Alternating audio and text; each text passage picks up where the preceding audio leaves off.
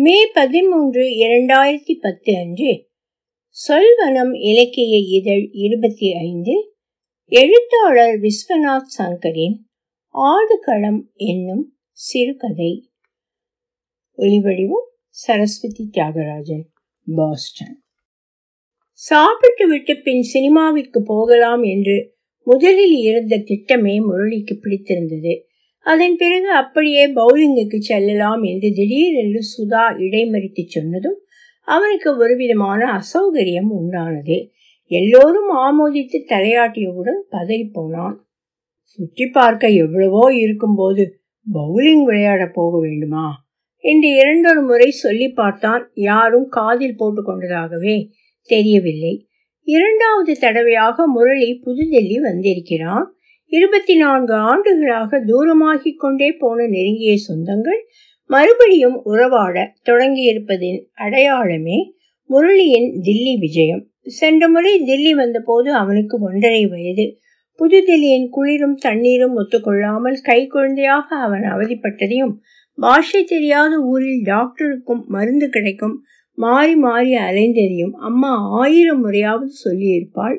ஒவ்வொரு முறையும் அதே தவிப்புடன் பவுலிங் வேண்டாம் என்பதற்கு புது ஊரை சுற்றி பார்க்கும் நியாயமான ஆர்வத்தை அவன் சொல்லியிருந்தாலும் நிஜம் பயம். அவனுள் எப்போதும் புதைந்து கிடக்கும் தோல்வியின் பயம். விளையாட்டை விளையாட்டாக பார்க்க முடியாத இயலாமையால் ஏற்படும் பயம். அதையெல்லாம் இவர்களிடம் சொல்லிக் கொண்டிருக்க முடியாது. அதான் ஊர் சுற்ற நேரம் வேண்டும் என்றால் நாசூக்காக இந்த சுதாவோ கேட்க மாட்டேன் என்கிறாள். பவுலிங் போயே தீர்வேன். அடம் பண்ணுகிறாள். இவள் என்ன இப்படி பிடிவாதம் பிடிக்கிறாள் என்று ஆச்சரியப்பட்டான். தில்லி வந்ததிலிருந்தே அவனுக்கு ஆச்சரியங்கள் தொடங்கிவிட்டன. சுதாவும் பிரேமும் தனக்கு தங்கை மற்றும் தம்பி முறை ஆவார்கள் என்று அறிந்தே இருந்தாலும் வந்து இறங்கிய நொடியிலிருந்தே அண்ணா அண்ணா என்று கூப்பிடுவார்கள் என்று அவன் எதிர்பார்க்கவில்லை. சுதா பிஇ படிக்கிறாள் என்று நினைத்திருந்தான். அதுவும் தப்பு. பி ஆர்காம் பிரேமின் முழு பெயர் பிரேம்குமார் என்று ஒரு ஞாபகம். அதுவும் இல்லை அவன் பெயர் பிரேம் கிஷோர் எல்லாவற்றுக்கும் மேலாக தன் வருகை இங்கே விரும்பப்படாது என்றும் ஒரு மாதிரியான முதுகுப்புறம் பார்த்த விருந்தோம்பல் தான் கிடைக்கும் என்றும் எண்ணியிருந்தான். இங்கே என்னவென்றால் இப்படி விழுந்தடித்து கொண்டு கவனிக்கிறார்கள்.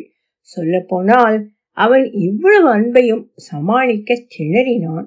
பவுலிங் விளையாடுவதை தவிர்க்க திணறுவதைப் போல முரளி இதற்கு முன் ஒரே ஒரு முறை பவுலிங் ஆடியிருக்கிறான் அலுவலக சகாக்களில் ஒருவன் அமெரிக்கா செல்லும் முன் மாயாஜாலில் ட்ரீட் கொடுத்தான். அப்போதும் இப்படித்தான். கும்பலாக சென்று படம் பார்த்துவிட்டு பவுலிங் ஆடினார்கள். பந்தை உருட்டி வரிசையாக நிறுத்தி வைக்கப்பட்டிருக்கும் குழவிகளை வீழ்த்த வேண்டும். இதை செய்து முடிக்க ஒவ்வொரு ஆட்டத்திலும் ஒருவருக்கு இரண்டு வாய்ப்புகள் தரப்படும். கேட்பதற்கும் பார்ப்பதற்கும் சுலபந்தான் ஆனால் விளையாடினால்தானே தெரிகிறது கஷ்டம்? எல்லா விளையாட்டிற்கும் இருப்பதை போன்று இதற்கும் சில செய்முறை நுணுக்கங்கள் இருக்க வேண்டும். இல்லையென்றால் அவனுக்கு ஆனது போலதான் ஆகும். பாதி நேரம் பந்து நேராகவே செல்லவில்லை. இடையிலேயே குழிக்குள் விழுந்து ஓடியது. அப்படியே சென்றாலும் ஒரு முறை கூட பத்து குமிழ்களையும் வீழ்த்தவில்லை. அட ஒன்பதாவது? ஒரே முறை. எட்டை வீழ்த்தினான். சதீஷ் கூட அடிக்கடி வந்து இப்படி நில் அப்படி திரும்பு முன்னங்காலை நேராக்கு முட்டியை மடக்காதே மணிக்கட்டை திருப்பாதே என்று என்னவெல்லாமோ அறிவுரை சொன்னான். எதுவும் உதவவில்லை. மாறாக முரளிக்கு கோபமே வந்தது. பெண்கள் எல்லாம் நன்றாக விளையாடினார்கள். அதிலும் கவிதா இருக்கிறாளே? அடே அப்பா என்னம்மா ஆடினாள்? அன்று அவளுக்கும் சதீஷுக்குமே முதலிடத்துக்கு போட்டி.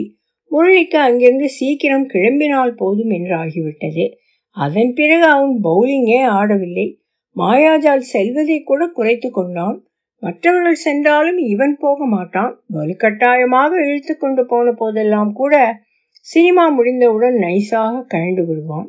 இப்போது இங்கே மாட்டிக்கொண்டான் எல்லோரும் பவுலிங் ஆடுவது என்ற முடிவில் தீர்க்கமாக இருந்தார்கள். சுதாவும் பிரேமும் சுதாவின் இரண்டு தோழிகளும் பிரேமின் இரண்டு நண்பர்களும் கூடிய அத்தனை பேரும் உற்சாகமாக தயாரானார்கள். சலோ யார்? It will be really fun என்று அவனையும் உற்சாகப்படுத்தினார்கள். படுத்தினார்கள். அவனுக்கு மாயாஜால் சம்பவம் நினைவுக்கு வந்தது.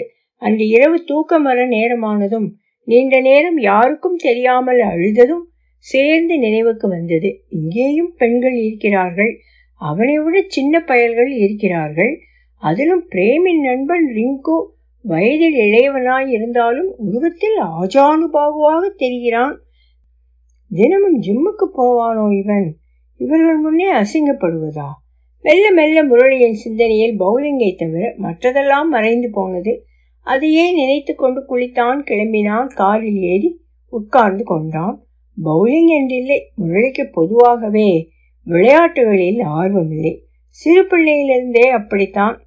நாடே கொண்டாடும் கிரிக்கெட்டை கூட அவன் அதிகம் பார்த்ததில்லை. விளையாடியதும் இல்லை. இதுவரை அவன் வாழ்க்கையில் மூன்றே முறைதான் கிரிக்கெட் விளையாடி இருக்கிறான்.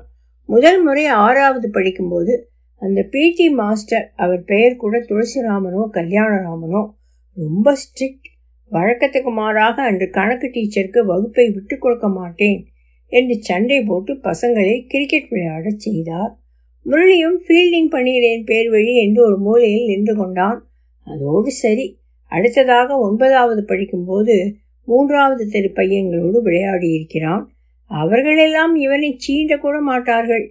ஏனோ தெரியவில்லை. ஒரு நாள் அந்த கூட்டத்தில் குண்டாக இருந்த ஒருவன் ஆட வருகிறாயா? என்று கேட்டுக்கொண்டு வந்தான்.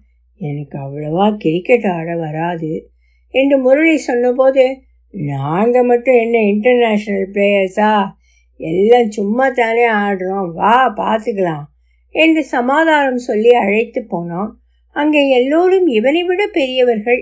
சிலருக்கு மீசை தாடியெல்லாம் கூட இருந்தது. மிகுந்த அக்கறையுடன் விளையாடினார்கள். Gully point cover fine leg one G two G என்ற ஏராளமான வார்த்தைகள் அப்போதுதான் அவனுக்கு அறிமுகமாயின. கடைசி விக்கெட்டுக்காக அவனும் இன்னொருவனும் ஆடிக்கொண்டிருந்தார்கள். முதல் முறையாக பேட்டிங் எண்டில் முரளி கண்ணாடி அணிந்த நெட்டையான பையன் வந்து ஏதோ சொன்னான். முக்கால்வாசி புரியவில்லை. பொறுமையா ஆடு மட்டும் தான் புரிந்தது. பந்து வந்தவுடன் கண்மூடித்தனமாக மட்டையை சுற்றினான். வந்த வேகத்தில் பந்து எந்த பக்கமோ போனது. பார்க்க கூட இல்லை. வேகமாக ஓடினான். இரண்டு ரன்கள் எடுத்தான். நெட்டை பையன் என்னமோ கத்தி கொண்டிருந்தான். மூன்றாவதுக்கு ஓடும்போது எதிர்முனையில் இருப்பவன் திரும்பவில்லை. இவனாலும் திரும்ப இயலவில்லை. பழமான ரன் அவுட் கண்ணாடி அணிந்த நெட்டை பையன் கெட்ட வார்த்தைகளில் வையத் தொடங்கினான். அத்தனை பேருக்கு முன்பு அசிங்கமாக இருந்தது. முரளி அழுது கொண்டே வீட்டுக்கு ஓடிப்போனான். அதன் பிறகு இரண்டு ஆண்டுகளுக்கு கிரிக்கெட் விளையாடவில்லை. மூன்றாவதாக பதினொன்றாவது படிக்கும்போது விளையாட நேர்ந்தது. அவன் படித்த பயாலஜி வகுப்பில் பதினோரு மாணவர்கள் மட்டும்தான். மற்றதெல்லாம் மாணவிகள். வகுப்பு அணியில் அத்தனை பேரும் இருக்க வேண்டிய கட்டாயம். ஆரம்பத்திலேயே தனக்கு விளையாட வராது என்று பலமுறை சொல்லிவிட்டான். அப்பவும் பார்த்துக்கலாம் என்று சொல்லிவிட்டார்கள். போட்டியில் இவன் பெரிதாக ஒன்றும் செய்யவில்லை. ஒரு ஓரமாக நின்று கொண்டிருந்தான். சுச்சீந்தரின் கால் திருகி கொள்ளும் வரை பின் இவனை அழைத்து சுச்சீந்திரனுடைய ஓவரில் இருக்கும் மீதி மூன்று பந்துகளை வீசச் சொன்னார்கள். பேபி ஓவராம் வை டூ நோ பால்களை எல்லாம் சேர்த்து ஐந்து பந்துகளை வீசினான். எதிரணி ஆட்டக்காரன் ஒரு சிக்ஸரும் இரண்டு பவுண்டரிகளும் அடித்தான். இவர்கள் அணி தோற்றது. பையன்கள் யாரும் அதை பெரிதாக எடுத்துக்கொள்ளவில்லை கொஞ்ச நாளைக்கு அவரை முத்தையா முரளிதரன் என்று கிண்டல் செய்தார்கள். அப்புறம் மறந்து விட்டார்கள். இது இப்படியாக கல்லூரியில் அவனுக்கு கிடைத்த அனுபவமோ வேறு. அதுவரை இந்தியர்கள் அனைவரும் கிரிக்கெட் மட்டுமே பார்ப்பார்கள் விளையாடுவார்கள் என்று எண்ணியிருந்த அவனுக்கு மற்ற விளையாட்டுகளையும் கவனிக்கும் மக்கள் இங்கே இருக்கிறார்கள் என்பது கல்லூரியில்தான் புரிந்தது. வகுப்பில் பசங்களெல்லாம் எதை பற்றி எல்லாமோ பேசுவார்கள். சாக்கர் என்பார்கள் மேன்யூ என்பார்கள் ஸ்பானிஷ் லீக் பார்ப்பார்கள் பிரெஞ்சு ஓப்பனை அலசுவார்கள் எஃப் ஒன்னை தொடருவார்கள். என்பிஏ என்எஃப்எல் எம்எல்பி என்று கேள்வியே படாத என்னவெல்லாமோ அவர்கள் உரையாடலில் இருக்கும். முரளி இதெல்லாம் தெரியவில்லையே என்று கவலைப்பட்டதில்லை. அவர்களோடு கலந்து அரட்டை அடிக்க முடியாத வருத்தம் மட்டும்தான் அவனுக்கு. கூட்டத்தோடு கலக்கும் முயற்சியாக ஒன்றிரண்டு முறை இஎஸ்பிஎன்னில் இதையெல்லாம் பார்த்திருக்கிறான். ஆனால் தொடர்ந்து பார்க்க தோன்றவில்லை. மற்ற விஷயங்களிலெல்லாம் சகஜமாக பழகுபவன் விளையாட்டு என்று வரும்போது ஒதுங்கி விடுவான் சில நேரங்களில் ஒதுக்கி விடுவார்கள். அப்போது மட்டும் கொஞ்சமாய் வலிக்கும். அப்படி வலிக்கும் போதெல்லாம் சங்கடம்தான். பள்ளியில் படிக்கும் போதாவது வெளிப்படையாக அழலாம் அம்மாவிடம் சொல்லலாம் சொல்லியும் இருக்கிறான். அவர்கள் எல்லாம் முரட்டு நடியன்கள் சின்ன பையன் உன்னை ஏமாற்றுகிறார்கள் விட்டு தள்ளு என்று அம்மாவும் தன் பங்குக்கு சொல்லிவிட்டு போவாள். கல்லூரி பருவத்தில் அழவா முடியும். அழுதால் சிரிக்க மாட்டாளா? பின் வலியை எப்படித்தான் குறைத்து கொள்வதாம்? யாருக்கும் தெரியாமல் அழப்பழகினான். பாத்ரூமில் மொட்டை மாடியில் தனிமை கிடைக்கும் இதர இடங்களில் தனியாக அழுது கோபத்தை குறைத்து கொள்வான். வேலைக்கு வந்த பிறகு இப்படிப்பட்ட சிக்கல் எல்லாம் இல்லை. இங்கே யாருக்கும் விளையாட நேரம் இல்லை. தினசரி வாழ்க்கை ஓட்டத்திற்கு இடையே கிடைக்கும் நேரத்தில் விளையாட்டை பார்ப்பார்கள் அவ்வப்போது பேசுவார்கள். அந்த கணங்கள் எல்லாம் மின்னலாக மறைந்துவிடும். எப்போதாவது மாயாஜால் சம்பவம் ஏற்படுகிறது அப்போது மறுபடியும் நோவுகிறது. இதோ இங்கே அப்படி ஒரு நிகழ்வுக்கான அறிகுறி அவனுக்கு தெரிகிறது. ஒரு மணி நேரத்துக்கு மேல் பயணம் என்றார்கள். புறப்பட்டு கிட்டத்தட்ட முக்கால் மணி ஆகிவிட்டது. காரில் எல்லோரும் குஷியாக இருந்தார்கள். சுதாவை தொட்டால் ஷாக்கே அடித்துவிடும் அளவிற்கு அவள் ஒரு லைவ் வயிறாக இருந்தாள். சித்தி சித்தப்பா மீது கோபம் வந்தது. இப்படி செல்லம் கொடுத்து பிடிவாதக்காரியாக வளர்த்திருக்கிறார்களே. முரளி முகத்தை திருப்பிக் கொண்டு ஜன்னல் வழியே பார்த்தான். சாலையில் சில குப்பைகள் பறந்து கொண்டிருந்தன. அதெல்லாம் அவன் தோற்றபோது கலைத்த கேரம் காய்களாகவும் கிழிந்த சீட்டு துண்டுகளாகவும் தெரிந்தன. அடுத்த அரை மணியில் அந்த மாலுக்கு வந்தார்கள். பெரிதாக இருந்தது. பூமிக்கு அடியில் மூன்று தளங்களில் பார்க்கிங் வசதி இருந்தது. காரை நிறுத்திவிட்டு மேலே நுழைந்தவுடன் சுதாவை பார்த்தான் அவள் முகத்தில் அப்படி ஒரு பிரகாசம். தும்பி வாவை இன்னொரு முறை கேட்க ஆயத்தமாகும் ராஜா ரசிகனின் முகத்தில் காணப்படும் பரவசம் அவள் முகத்திலும் தெரிந்தது. நூற்றுக்கு மேலான கடைகள் இருக்கும் போல. பவுலிங் ஆடும் களம் எங்கே இருக்குமோ? ஒருவேளை ஏதாவது காரணத்தால் அது மூடியிருந்தால் நன்றாக இருக்குமே என்று நப்பாசைப்பட்டான். அரை மணியாக பசி பசி என்று நச்சரித்து வந்த ரிங்கு சாப்பிட துடித்தான். பயணத்தால் எல்லாருக்குமே பசித்தது. எங்கே சாப்பிடலாம் என்ற குழப்பம் வேறு. சிலர் சைனீஸ் என்றார்கள் சிலர் தாய் போகலாம் என்றார்கள். பிரேமோ பீட்சா சாப்பிட ஆசைப்பட்டான். முரளியை கேட்டார்கள் எதுவானாலும் பரவாயில்லை என்றான். அவனுக்கு இது ஒன்றும் புதிதல்ல அவன் கூட்டமாக வெளியே செல்லும் போதெல்லாம் இப்படித்தான் ஆகும் இங்கே ஏழு பேர் தான் இருக்கிறார்கள். அவனோ பன்னிரண்டு பதினைந்து பேருடன் எல்லாம் வெளியே போயிருக்கிறான்.